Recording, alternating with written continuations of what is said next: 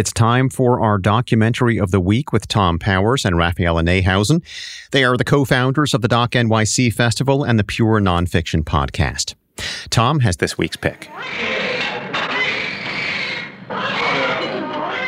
In 1972, PBS aired the first image of a woman giving birth on television in the documentary Joyce at 34.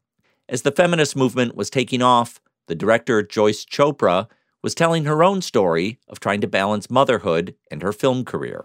I don't feel romantic. I'm just, I want to get, just stop it now. You know, I'm also a filmmaker. I want to get back to work.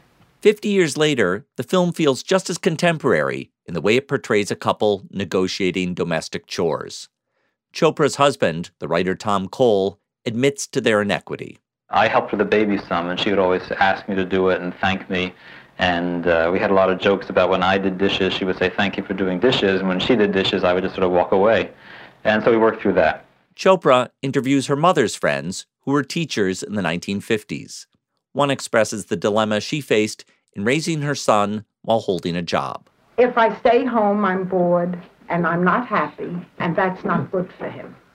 If I go to work, I come home tired and I don't have any time That's for not and, and that's not good. That's not good either. Whatever we do is wrong. Now at age 86, Chopra has published her memoir, Lady Director, that gives rare insight into a woman filmmaker navigating Hollywood.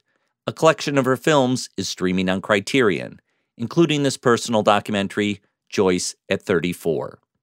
For more information, visit wnyc.org slash docs.